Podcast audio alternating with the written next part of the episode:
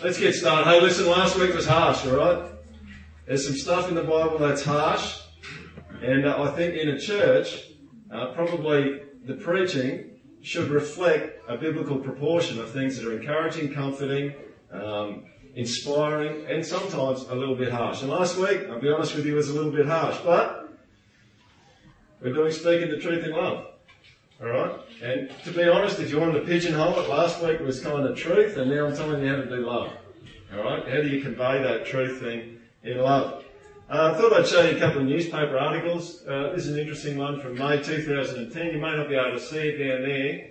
The females won't be surprised, but that article actually says men lie three times a day, new study finds. Alright? Pretty interesting. Uh, I'll read the first couple of paragraphs. It is something and girlfriends have long suspected. Men are far more likely to tell lies than women. That good? Let me tell you what kind of lies men tell. A new study has found that the average male tells 1,092 lies every year, roughly three a day. There you go with your average. I hope you haven't used it up already because it's only, what, five past ten. Alright, these are going, ah, jeez. Alright.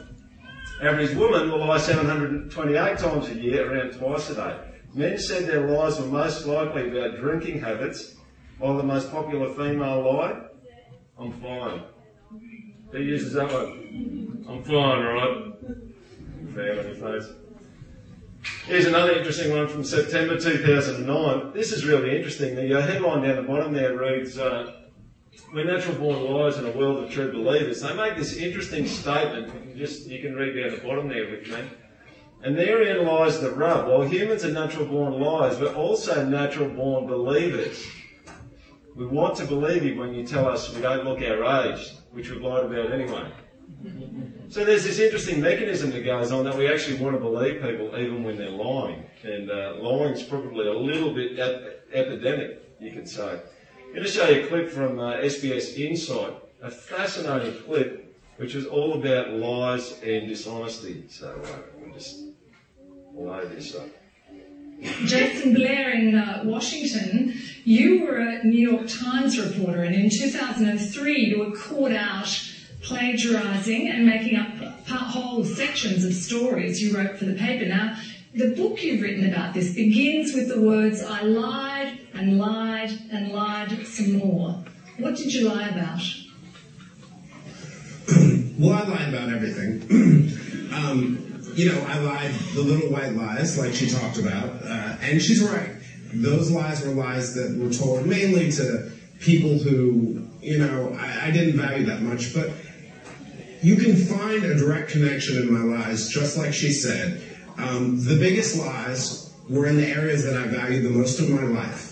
Um, my Such work, as? family, other things like that. And there's a direct connection uh, between the size of the lie and how much, uh, you know, I didn't want to, uh, how do I put it? How I didn't want to fail to meet a certain expectation either set by someone else or myself. So, Now, you lied about a plane flight you never took, about sleeping in a car that you never rented, about a landmark on a highway you'd never been I lied about everything. Everything, about absolutely I was, everything. What I was, what I was doing, um, uh, places I had been, people I had talked to, and it had this sort of snowball effect. Did it feel wrong when you were doing it, or did you actually believe in what you were doing?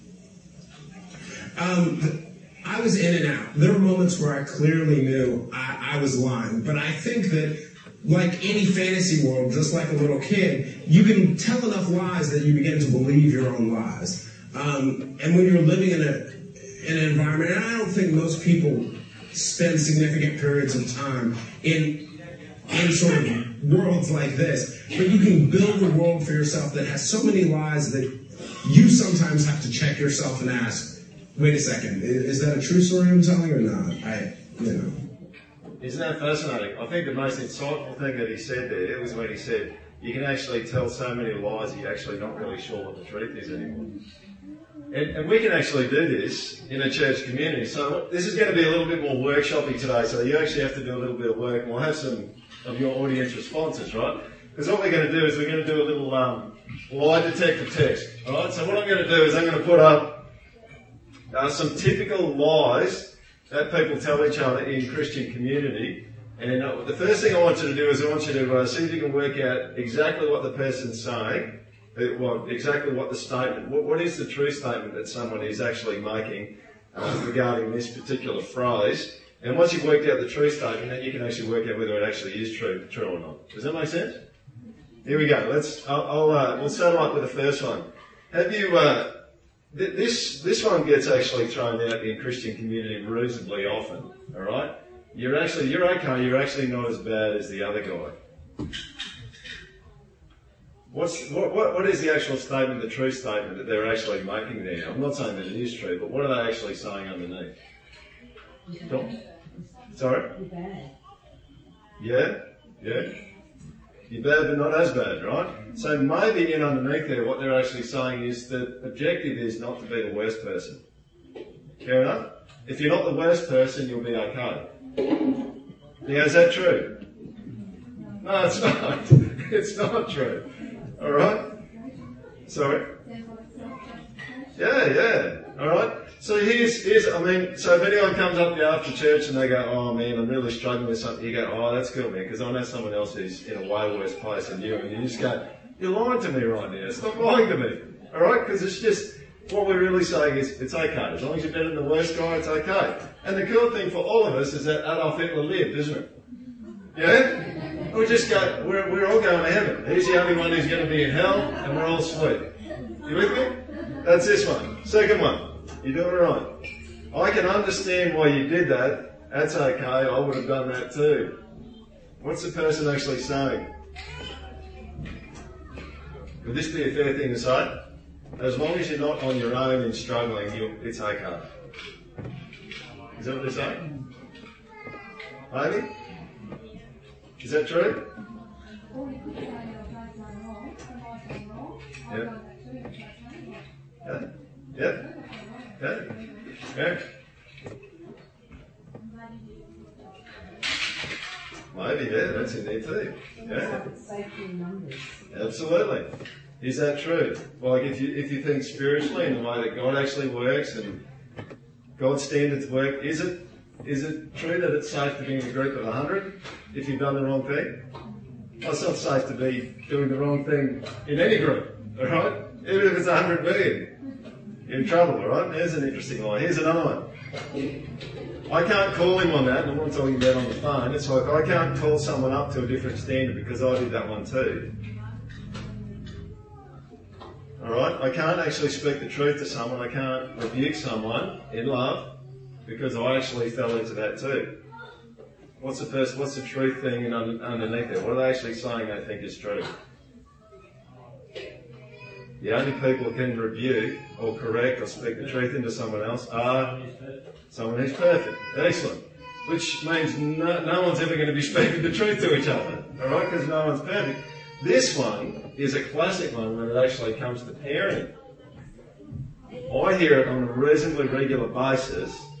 People have failed uh, when they were a young person. Maybe they hit the drink and they got smashed often, and the child grows up 16, 17, they're hitting the drink, they're getting smashed, and the parent says to you, Well, I really feel like I can't say anything because I did the same thing.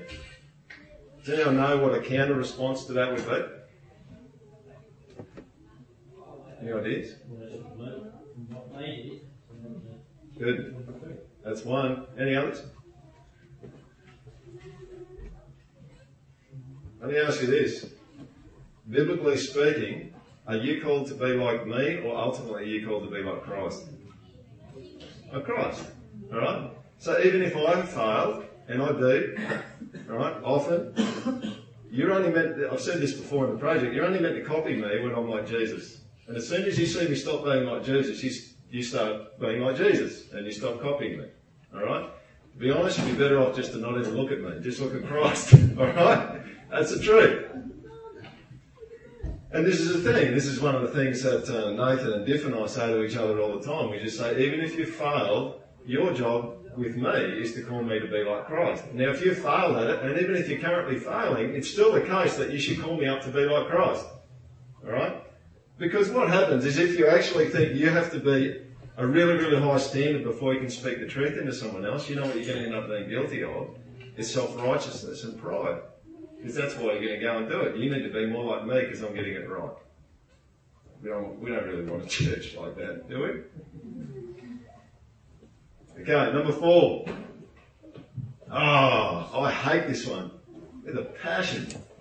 Have you ever heard someone say this? Oh, admitting it's 95% of the battle. Has, has anyone heard that? Or something like that? What this person's saying is the hardest part of killing sin is what?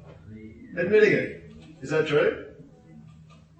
Not in my life, it's not. Jeez. If that's, honestly, I'd be a shoe If all I had to do was just admit it and that was 95%, that'd be easy. But it's not, is it? Anyone who's been a Christian for long enough knows that it's a cage fight, right? It's like there's going to be blood on the floor, probably skin and hair, you know, on the walls, spiritually speaking, in your life. Um, trying to defeat some stuff in your life. It's going to be intense. It's going to be brutal, and it's going to be a long battle for some of the things in your life. All right, number five. At least you are trying. That's interesting, isn't it? Is that true? What do you think? That's gone quiet. But it's a carpet floor and it's certain not to hear it. Excuse me. Is it true? Like if someone came up to you and they said, man, I'm just, I don't know, I'm just, I'm just flying off the handle. I'm just, I'm hitting my kids across the face because I've lost my temper. Alright? But this week, I only hit them five times instead of 12. Alright? I said, I'm just, I'm losing my temper. I'm finding it really hard and I'm hitting them and they're getting bruises, but I'm really trying to stop. All right? Now, are you going to go up to them and say, oh, at least you're trying? Uh, that's right. And in one sense, maybe your hesitancy is you're just kind of thinking, yeah, well, let's encourage each other. And I'm, I'm all for encouragement, as it, you may not have picked that up from last week, but I'm all for encouragement, alright? Let's, uh, let's do more encouragement, right? But the truth is, uh, is, you know, if, if, if the legends, and that's not in the Bible, but if the legends are true that St. Peter's standing at the gates of heaven with a roll, letting people in and out, if someone rolls up and they've had a terrible, terrible life, like all of us have had, right? If all of us roll up to Peter and we said, hey, I tried. He goes, oh, you're in there, man. That's easy. I'll let you in. You had a go. Really? Is it going to cut it? See, that's, if you just, if someone comes up to you and says, look, I'm really trying, you just go, oh, that's good. That's, that's the main thing. You just go, really? Is that actually the gospel main thing? We're going to talk about this later because I don't think it is. And you can actually tell a lie to each other by saying, that's all good. You've just got to be trying, you'll be okay. Six. I don't want to offend you. Now, this is an interesting lie, isn't it? Because uh, a lot of us feel that way. I mean, I, honestly, you might think I really enjoy offending people. It may appear that way, right? But I find it difficult too. It does. Now that's interesting, isn't it? The truth almost always hurts. Alright? So the question then is, will I be gutsy and courageous in presentation of truth and loving in my presentation of truth, or will I only present it when I think it's not going to offend anyone? That's interesting. What about this one? Here's another good one. It's not my place. I don't know whether you've ever felt that one. This is one of the lies that we tell ourselves and we tell other people. There might be someone that God's calling us to actually engage with, but because we actually don't fit into the right place on the, uh, uh, I, I, hope we, we, don't have one, but we will eventually have one. It's kind of inevitable. Not that I want it, but it just kind of happens sometimes in churches. You don't fit into the right place on the project pecking order. You know what I'm saying? You just kind of go, there's someone over there, and I really feel like God wants me to just go and encourage them or speak the truth into them, but I'm not going to do it because that's not my place. Someone else should do it. And the interesting thing is that a lot of biblical characters through the Bible are like that. They say, it's not my place to do it. I mean, seriously, I don't know how long the conversation went on between Moses and God, but Moses did everything he could to talk himself out of the job because he's going, It's not my deal. I, I whacked the guy in there and I buried him in, in the sand. It's not my job to go back and sort things out with Pharaoh. And God's going, well, it's my job and I want you to get it done for me. Alright? And he doesn't want to go and do it. God calls you to deal with someone, well, it's going to be your place. What about this one? You like this one? That's just the way I am. Brother, you've got a, de- a depressive personality and you're just unthankful all the time and, and you're down and you're flat and you, you got fungus growing on your head because you've been in the dark too long in your room. But it's okay because I can see that's just the way you are. You know, you did a personality type and you're melancholic. So, yeah, you know, I'll give you a cuddle every now and then, but just don't wipe your head on my shirt or anything, right? Just, you get what I'm saying? Isn't this, we kind of do this a bit. Oh, you're a choleric. Oh, yeah, you're kind of one of the leader, outspoken, rude people. Alright? Because cholerics can be rude sometimes and be control freaks. We're just kind of going, oh, you're one of the control freaks. Alright? But that's, you're a choleric, man. You did the test and say you're allowed to be rude. Doesn't work, does it? Last one. What about this one? Here's another lie that we tell each other. My boss made me mad today. He sounds terrible, we say to them. I'd have done the same. You got really badly mistreated.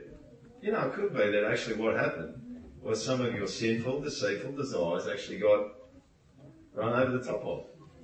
Couldn't it? And the truth is that maybe we could have actually uh, been saying to the person, yeah, maybe the, your boss didn't handle things as well as they should have, but maybe the fact that you're offended right now by what your boss did is what God actually wants to use to bring some change in your life. But the problem is sometimes we actually tell lies to each other and we take their side. When you take their side, when we take each other's side when we shouldn't take each other's side, we don't actually grow and we don't learn. You see that? It's really important. Anyway, so there's a few lies for you. Um, let's hook in. So today, the, the big the big deal uh, today is actually I want to teach you how to speak the truth in love to each other. So it's, it's more of a teaching kind of a thing. You know, I don't expect people to be falling down on their faces. You know, weeping and repentance before the Lord today. But this is more of a, a teaching kind of a thing where you're just hopefully going to learn a few tips and tricks about how to speak the truth to each other. Because you actually don't have a choice. If you're going to be obedient, uh, it's pretty clear in the Bible that God wants you to do it. He wants you to do it with each other, and I think this church will rock if we all speak the truth to each other. Alright? There's going to be some flash points and people getting a little bit narked with each other because that's what happens sometimes with speaking the truth, but it will be great. Here we go. Motive and delivery is critical in speaking the truth in love. Tim Chester says this Love without truth is like doing heart surgery with a wet fish. But truth without love is like doing heart surgery with a hammer. Pretty true statement, I think. I mean, I was probably uh, last week a few of the turtles here, and if you weren't here last week, you need to listen to the message. But last week, a few of the turtles are going, "Oh, this is going to be a scary church." All right, because it sounded like a whole lot of truth last week, and it was a bit of a warning last week. Um, but turtles, be comforted. All right, because today's about how do you do it in love, so you can bring about a good a good result. Here we go. What's really interesting, if you if you got your Bibles there, you can open up to Ephesians four because I actually want to point out a couple of things out of Ephesians 4 because there's a whole bunch of supporting scaffolding in Ephesians 4 surrounding speaking the truth in love. It's not like you're just going to stand up and you're going to part someone's hair with the 15 minutes of, you know, tirade that you've been wanting to tell them for the last six months. Uh, there's some really good scaffolding there. So have a look at this. We've already covered this one. Ephesians 4 2 to 3 actually says to do it with all humility. I can tell you, speaking the truth in love, when you're proud, it's going to trash the place. Alright? If you're humble, it's going to be healthy. This one here, maybe I, I could maybe even preach a whole message on this because this literally spun me out. The uh, second thing that it says in Ephesians 4 there in 2 and 3, with all humility and gentleness. Now, if you actually look in the King James Version, the King James Version interprets gentleness as meekness, right? One of the things we looked at last week is that Jesus had this interaction with the Pharisees where he said that father of the Pharisees was not Abraham, but the devil. Okay? And they're going at each other, right? And in one sense, you look at that and you just kind of think, well, that's not really gentle. I mean, if I went up to one of you and said, seriously, your dad's Adolf Hitler. He's going, well, that's not gentle. But this is this interaction that's going on between Jesus and the Pharisees. Did a little bit of research on this gentleness thing. It, it does get interpreted as meekness. Uh, all my life, um, and I don't mean this in any way to dishonour my father, but all my life I've heard this saying, meekness is not weakness. Alright? But, and it's true. But I actually never really had it clear in my head about what meekness was. It was like one of these weird kind of old school words. You say, what the heck is that? I don't even know what that is. Let me tell you what it is. Aristotle, the uh, Greek philosopher, actually loved meekness. And the reason why he actually loved meekness is he actually saw that meekness was actually a golden mean. It was the average. It was right in between. Alright? And it was the, it was right in between being too angry and never being angry. Meekness is actually a phrase that can be used to describe an animal. It can be used to describe an ox, for example. So when you actually get down into it, you know the actual origin uh, of the meaning of uh, the word meekness is power under control. See that? So an ox is very powerful, and but when it's got a, a yoke on it, it's power under control. It's, it's meek. And in a sense, what uh, what Paul's saying here in Ephesians 4 is you should go up to each other, and not that you should not say things you need to say, but you need to make sure that you say things in a way that demonstrates that you're powerful, but it's under control. Because we all know what happens when you have a discussion with someone and someone's power is not under control. Yeah? You're an idiot! You're a loser! I'm never coming back to this church. Yeah? Because in a sense, uh, maybe someone else's power wasn't under control and then your power wasn't under control. There's no meekness happening at all. When you do speak in the truth in love, you need to have your power under control. And he goes on to say that we need to be patient with each other, bearing with one another in love. Paul is very careful in, in Ephesians 4 to say, yes, we need to speak the truth. Yes, we need to rebuke each other, but we need to have it under control and we need to make sure that we're being patient and we're not just, we haven't got a hair trigger on our gun. And this one here, this is interesting, I, think. At the end of uh, verse 3, I think it is there, he actually says, eager to maintain the unity of the Spirit in the bond of peace. Answer this one for me. If my brother or sister is sinning, and I don't say something, does that maintain unity, or does it break it down? What does it do? It actually breaks it down. Because the weird thing is that we actually feel instinctively if someone starts heading off and drifting, and, and we all do this, don't we? From time to time, we all drift. And, and what that actually does is it actually destroys unity as opposed to, to building it. So your response is, I don't want to cause trouble, I want to maintain unity. Well, the reality is that you're actually breaking unity by not saying something. You see that? That's really important because probably all of us, there's been moments in our lives where we've seen that happening to someone else and we haven't said something when we should have said something. And we think that we're maintaining unity when in reality we're not. We're actually breaking it by letting it happen. I'm going to skip. Let's get into it. The root of speaking the truth in love is this obscure passage of scripture from Leviticus 19. Check this out. This is really interesting. You shall not, you shall do no injustice in judgment. You shall not be partial to the poor, nor honour the person of the mighty. In righteousness you shall judge your neighbour.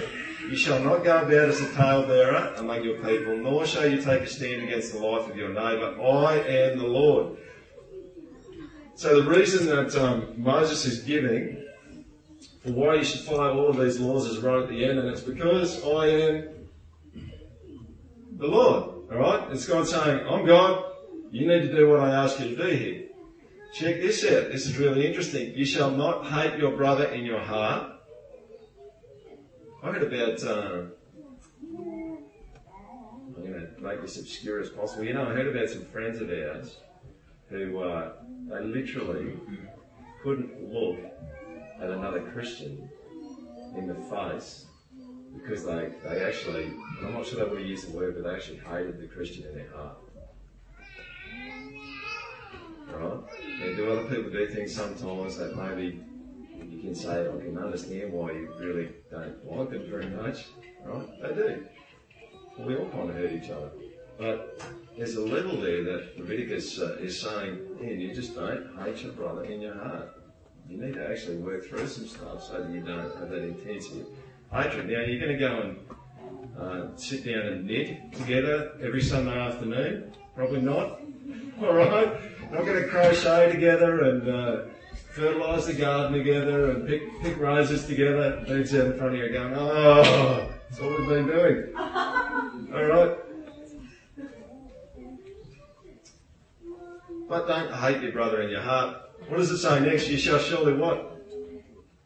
Rebuke your neighbour and not bear sin because of him. It actually looks like if you don't rebuke your neighbour, at some level you're bearing their sin.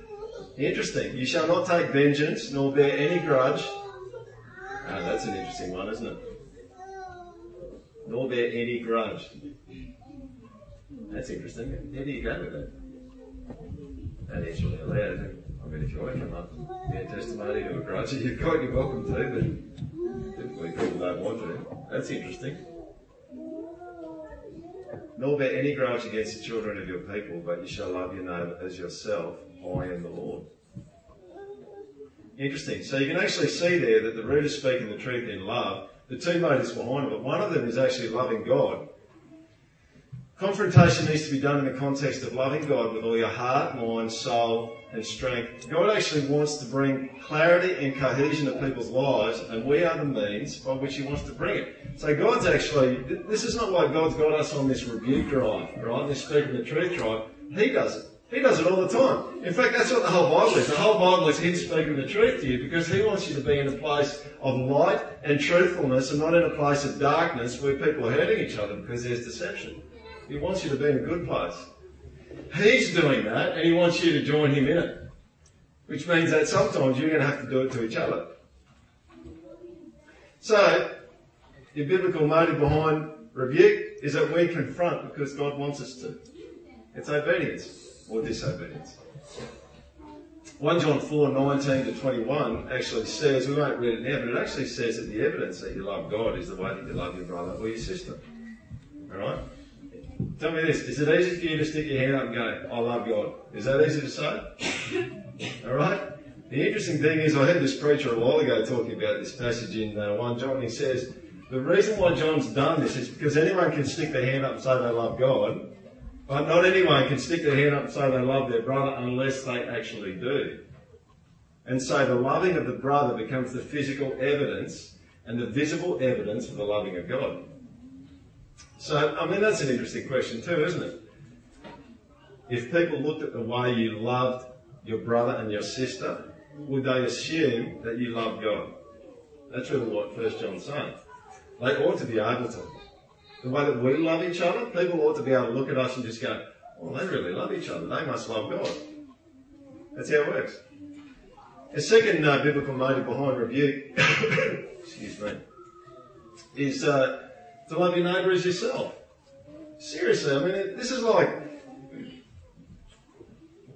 what are you going to do if you walk past the drain and there's a five-year-old kid stuck in a drain? You're just going to keep walking, or you're going to try and save the five-year-old kid. Try and save them? Yeah? Are you there? And the difficulty is that, is that people are deceived, and this is what we talked about last week. And this is the problem, because in a sense, if you walk past a brother or sister and they're really struggling with something, they're stuck in a drain. So what are you going to do? The problem is that they don't think they're in a drain. Alright? They think they're on a banana lounge somewhere in the Bahamas. Alright? And they're sipping a pina colada.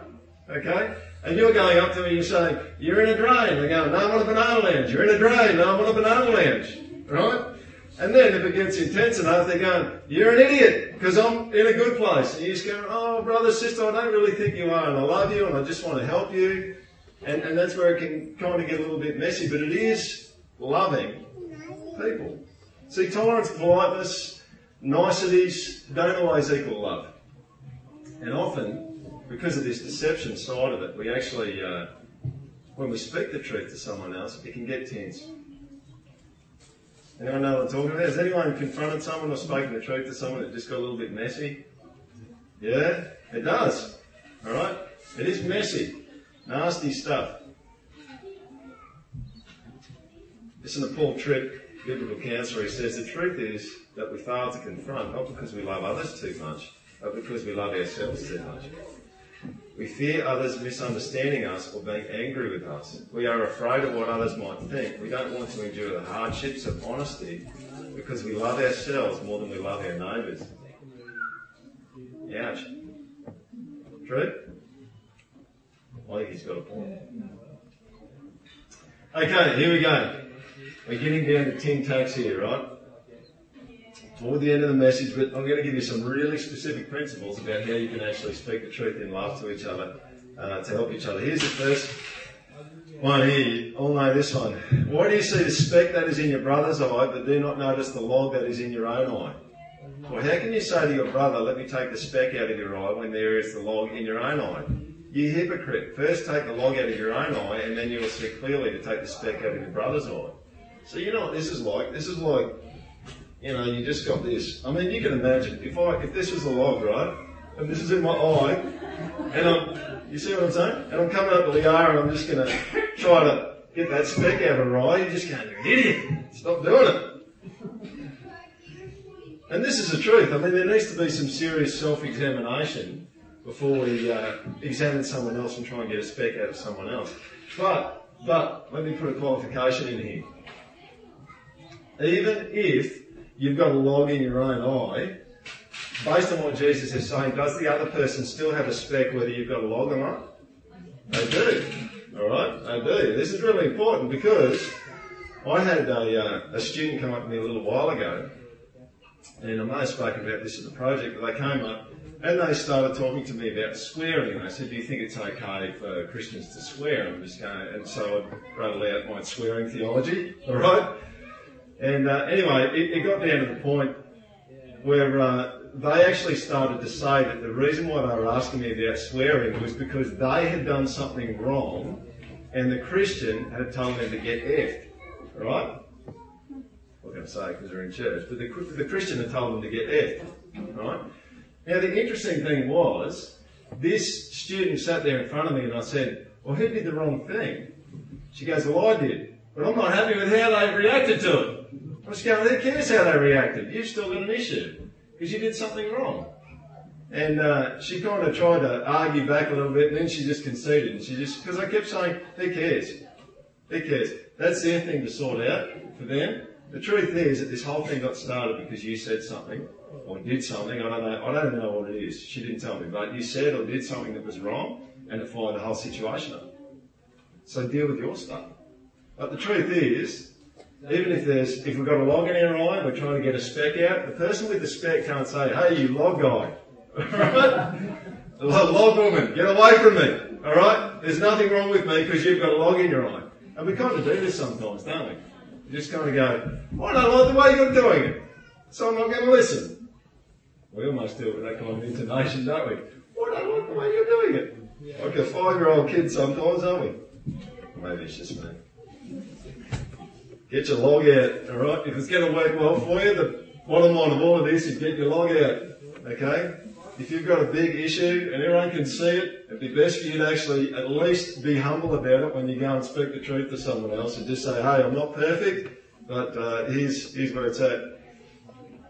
Alright, here's some really specific principles. You'll be able to get this off the net because I actually think uh, I've done a little bit of reading on this and these are really, really good helps. So uh, it'd be good for you probably to have a copy of it um, of sermon.net uh, because they're really good steps to follow. Check this out. The first thing you need to do is you actually need to deal with your anger. Who knows that anger is a really destructive thing in relationships? It just is. All right. Now, someone else has done something to you, um, and you need to go and talk to them about it, or maybe you can see them doing something else and it really irritates you. You need to get to the point where it doesn't irritate you before you go and talk to them. Okay? Because it will just get messy. It just does get messy. So just, you need to deal with your anger. Any anger in there, it's going to be trouble. Second one, depersonalize the issue. Alright? You actually need to go to other people with a heart that the real issue is not actually between you and them, the real issue is between them and God. And you need to get yourself out of it. Because it's absolutely true that the real issue is between them and God, not between you and them. But the truth is, we all kind of think there's a cracking big elephant in this room, and it's between you and me. Now there's an elephant in the room, but it's not between you and me, it's between them and God. Alright? So you get half of it right. So if you did get points for trying, you'd get some points. Alright? And I get some points, but we don't, so we won't get any points. Here we go. Number three. Cultivate a stand with mentality as opposed to a stand against. I need a prop here. Dave, can you come out, mate? I'm just going to use Dave as a prop. Okay. Dave's got some real issues, right? And well, I'm, I'm just making this up now, right? All you guys are going, oh, I'm going to start praying for him, right? Yeah. All right. But let's imagine Dave's got some real issues. Just turn side on. Um, he's a great guy, right? Dave and I, I kind of mentor Dave a little bit, discipling. It's going great, right? But let's just say that Dave's got some issues, and I'm just going, I need to go and talk to Dave, all right? Just even if, if, if all you're looking at here is just the body language, how do these two differ? I could go up to Dave and go, Dave, there's, uh, there's a couple of things that you've got a bit of a problem with. All right? And I don't think you're seeing. I, I want to help you to, to see it. The other way I could do it is, is to do it this way. Just turn around and just come up and go, hey, uh, Dave, there's just a couple of things I've just been noticing. Yeah, just looking at the body language, even if I say exactly the same words, which one's more confrontational? Yeah, the facing one, right? It just is, all right? Now, if you're up for it, and we can kind of do this in the church sometimes. I don't tend to do it in the school that much because sometimes uh, people take a dim view of it, but in the church it's cool. Like sometimes you can just even put your hand on their shoulder and say, hey, look, I've just seen some stuff and I just want to do what I can to help out. See, what this is, is this is a stand with attitude, isn't it? And this is what you need to develop and cultivate in your own heart. You're not going, and please don't ever point. Are you? You know, don't ever do that. You know, you, it doesn't mean that you have to stand on the side.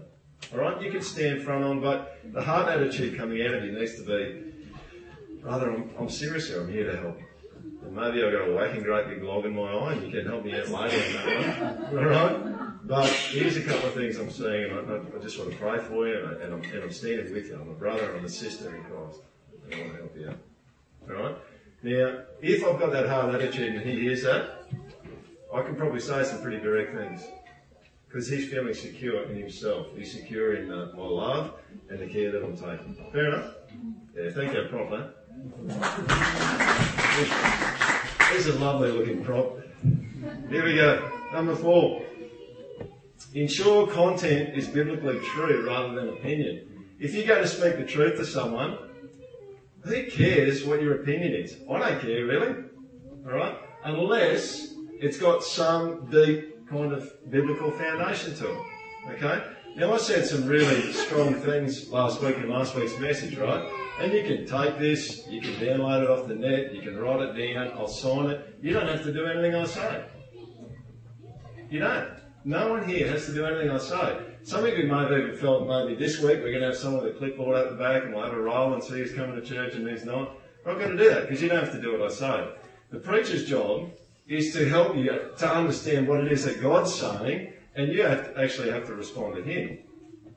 So speaking the truth in love gets very, very messy when you go into the confrontation and you throw a whole bunch of your opinion in. Who really cares? Seriously, I mean, opinion's just opinion. It might be nice to listen to. Fills in a few gaps when you're having a barbecue in the afternoon. Alright? But at the end of, the, end of the day, in terms of someone else's heart and your own heart, the only opinion that really matters is one that's actually founded upon biblical stuff and what God says is true for all of us. Is that fair enough? And I don't mean that to be offensive and just say, you know, who really cares what your opinion is? Well, I would like to hear your opinion on lots and lots of stuff. But in terms of the stuff that I need to listen to and obey, I need to make sure that I'm doing what God tells me to do. See, any sermon that I preach, if I say anything that I think you need to do, and you can't find any biblical basis for it, don't do it. It might be wise to do it, and you can make a decision to do it because it's wise, but don't just do it because I'm telling you to. Alright? But if I stand up here and I read you a scripture and I explain it to you and I say, this is what I think God wants you to do, don't come up with a dodgy interpretation, alright? Because Christians do that too. They just think, hey, this is cool, we can just reinterpret it and then we'll be sweet. We don't have to do what the Bible says. Now, if the interpretation I brought to you seems faithful and it seems faithful to the Bible, then we all just need to do it, myself included. Alright, this is not a one-way street in terms of I'm the professional and all of you people just have to get it done. Alright? There's no professionals here, we all just need to get it done. And we all need to be like Christ. So make sure that you fill it with biblical content. Because at the end of the day, if the person says, no, I think you're wrong, and you've just spoken biblical truth, You don't even have to get offended. Alright? If one of you doesn't do what a preacher in this church, faithfully expounding the Bible and what God wants you to do, if one of you doesn't do it, it's actually not, it's not an issue with us. It's not an issue with me. I've got no issues with anyone who doesn't do what I say. Because as soon as I preach, I just think that's between you and God. You sort it out, you work it through, and make it between you and God. And if you do that and you're speaking the truth in love, uh, opportunities, it'll take the angst out of it between the two of you. Alright? Lay it down and just say, I'm leaving with you. And that's why I would say to everyone here, don't even take as gospel truth everything that I say. Go home and read the Bible and think about it. Like the Bereans did in Acts. Alright. Second thing you need to do is consider the other person's situation.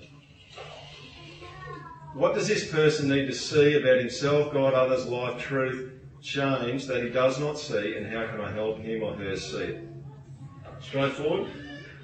The truth is that you need to speak the truth because someone else is deceived and they don't see what they need to see. So you need to actually go and show them um, what they need to see.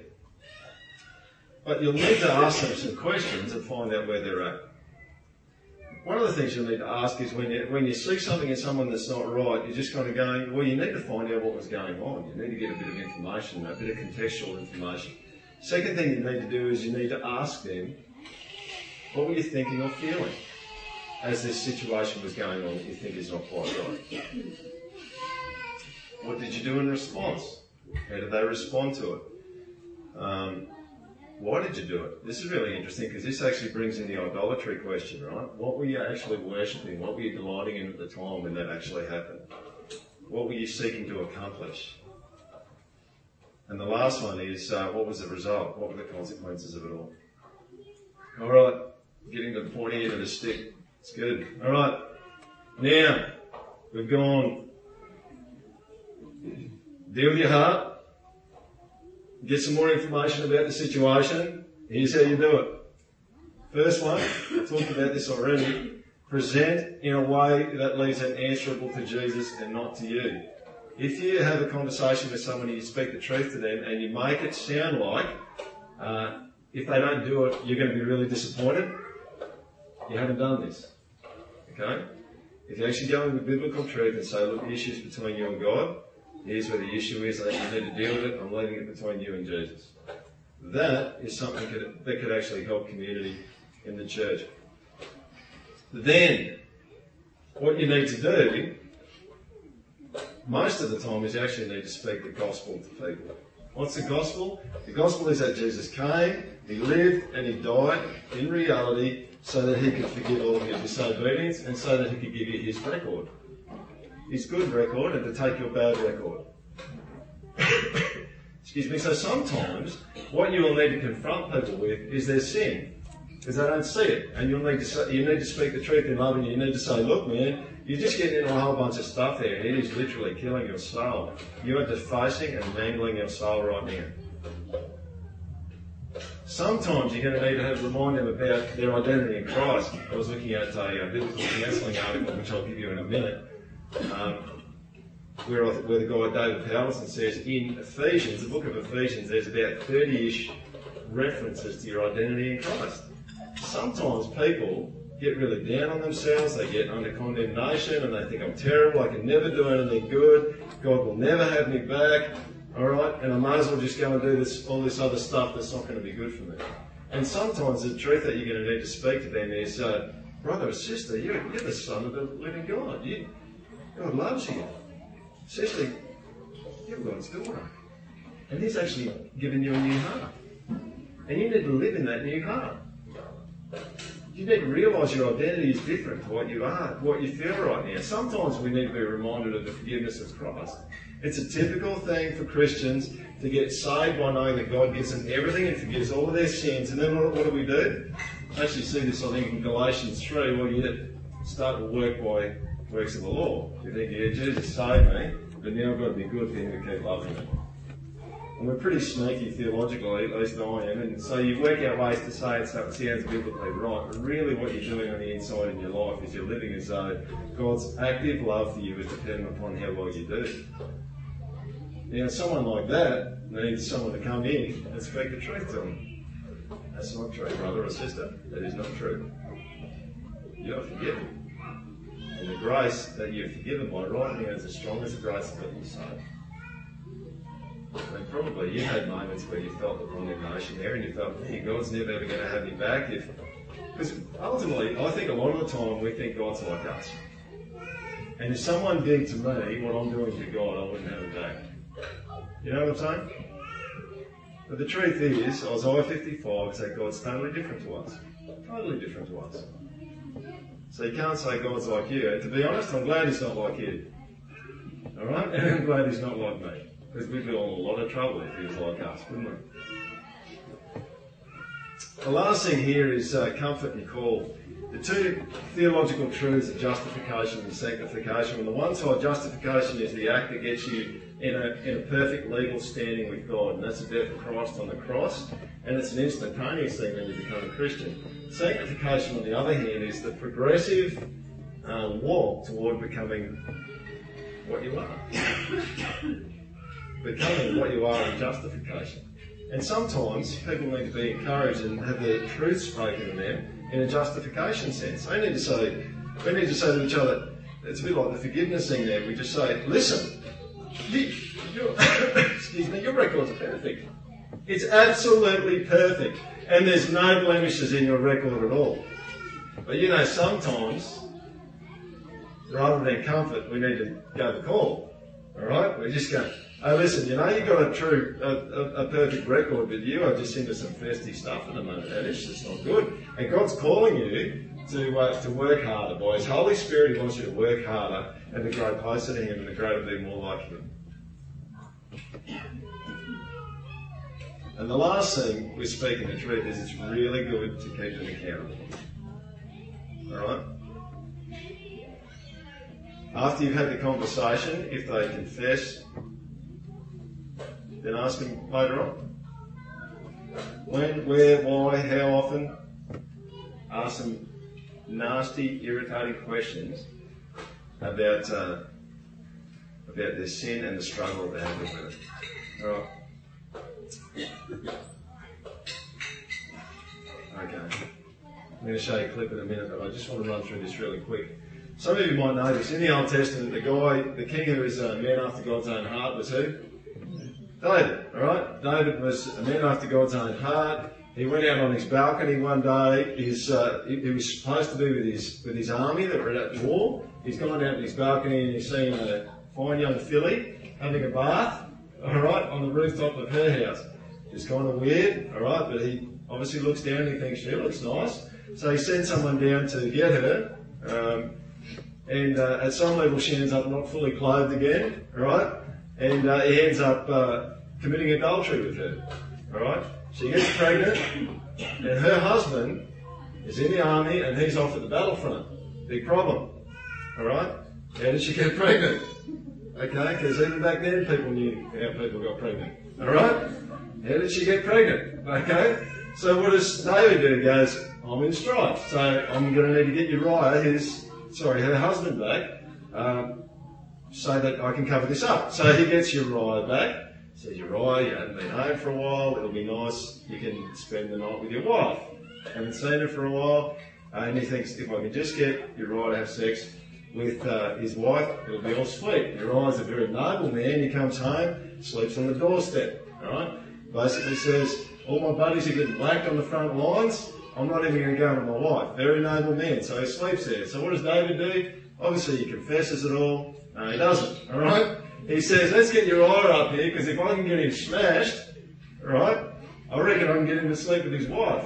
Okay? So he gets him up, have a bit of a shindig, a little bit different to ours, I should say. Alright?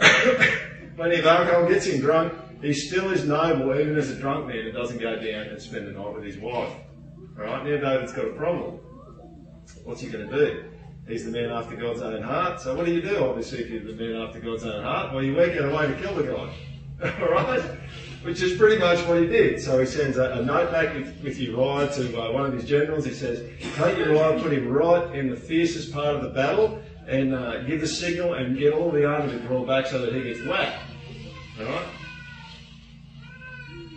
Now, that happens, and he gets killed. So he's committed adultery, he's got a guy drunk, he's killed the guy, he's just, he's lied about some stuff, it's messy, alright? If anything, if, if there is ever an opportunity for someone to walk in and point the finger at David, because he obviously didn't repent, he didn't feel any conviction. If there was ever the opportunity to walk in and point the finger and stand opposed to, this was the opportunity.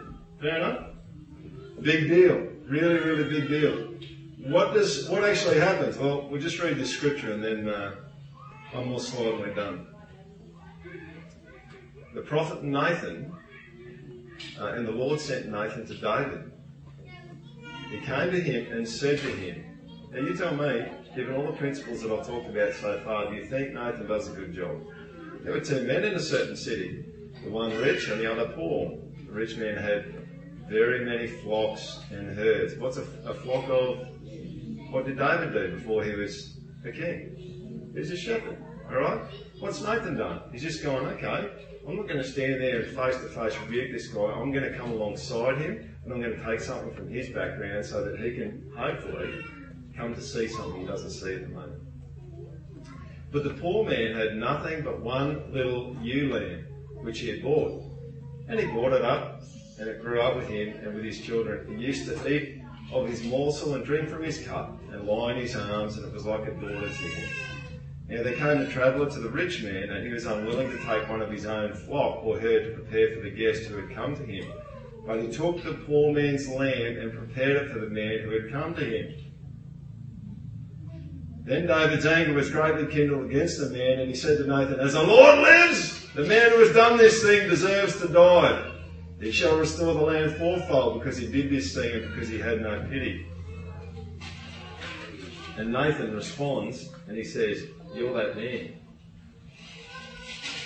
That's a very conversational way, a very soft way to actually speak the truth, isn't it? And if you actually look in uh, Luke 7 and uh, Luke 14, you actually see Jesus employing a similar tactic of speaking the truth to Pharisees. Now, obviously, it's very hard sometimes, but generally, what you actually see with speaking the truth is it's a conversational thing, it's a story thing. Who actually rebuked David? Himself. Isn't that interesting? See, that is probably the best way of rebuke and speaking the truth to someone else, but you don't even have to do it. Alright? You just set it up, you pray about it, you deal with your heart, and maybe, I mean, it might sound really corny, but maybe God gives you a story to share with someone. Or you use something from their past and you just actually speak into them, and all of a sudden, the job's been done and you didn't have to do it. And you actually see that happening just a little bit with Jesus in the New Testament as well. Alright, just getting to the end here. Anyone seen the movie The Guardian? Yeah, cool, one person. Alright. Guardian's got uh, Ashton Kutcher and uh, Kevin Costner in it. And it's actually a story about the, uh, the Coast Guard rescue swimmers. Um, so basically, you've got a, a, ship or something's gone down in the middle of the ocean. I guess it has to be a ship, wouldn't it? Or a boat. It's just lighthouse. I don't know. And rescue a lighthouse. They don't really sink typically. Uh, but anyway, there's there's a uh, something's gone down. There's people floating around in the ocean. The sea is terrible. There's wind. There's storm. And these uh, rescue swimmers are the people in the choppers. And the chopper goes out, and the rescue swimmer drops out with a line um, attached to him somewhere, and he swims in the middle of this boiling ocean to try and save people who are in trouble. And just notice, uh, you don't really need too much background to it, but just notice one of the comments that uh, Kevin Costner makes. The uh, helicopter's on its way to where the people are, and uh, the pilot's saying, "Look, we're just we're almost out of fuel. We don't we don't have much time left."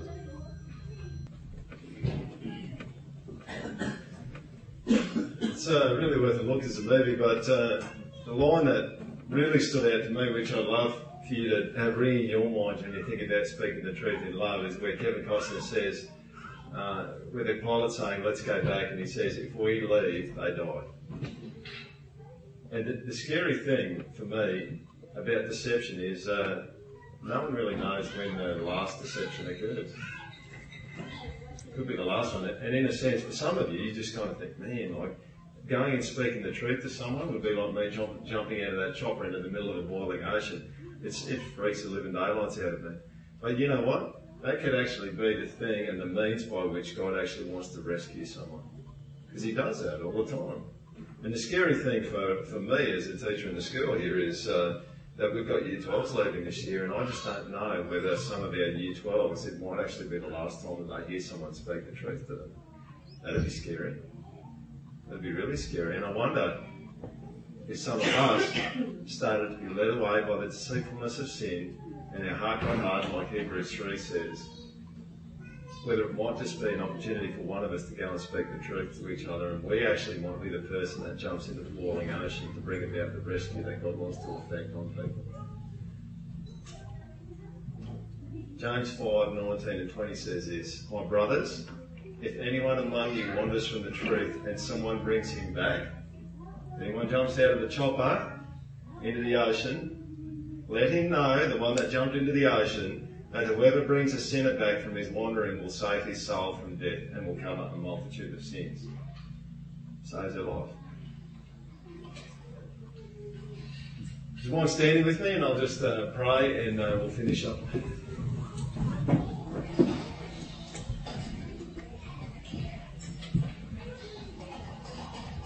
Jesus, I just pray that you would help all of us. I pray you help me because uh, I don't really like jumping into an ocean like that, uh, figuratively speaking.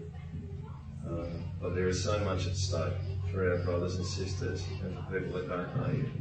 And I pray, Lord, that you'd make us willing to jump in to very uncomfortable places to speak the truth so that you can do the work to rescue people.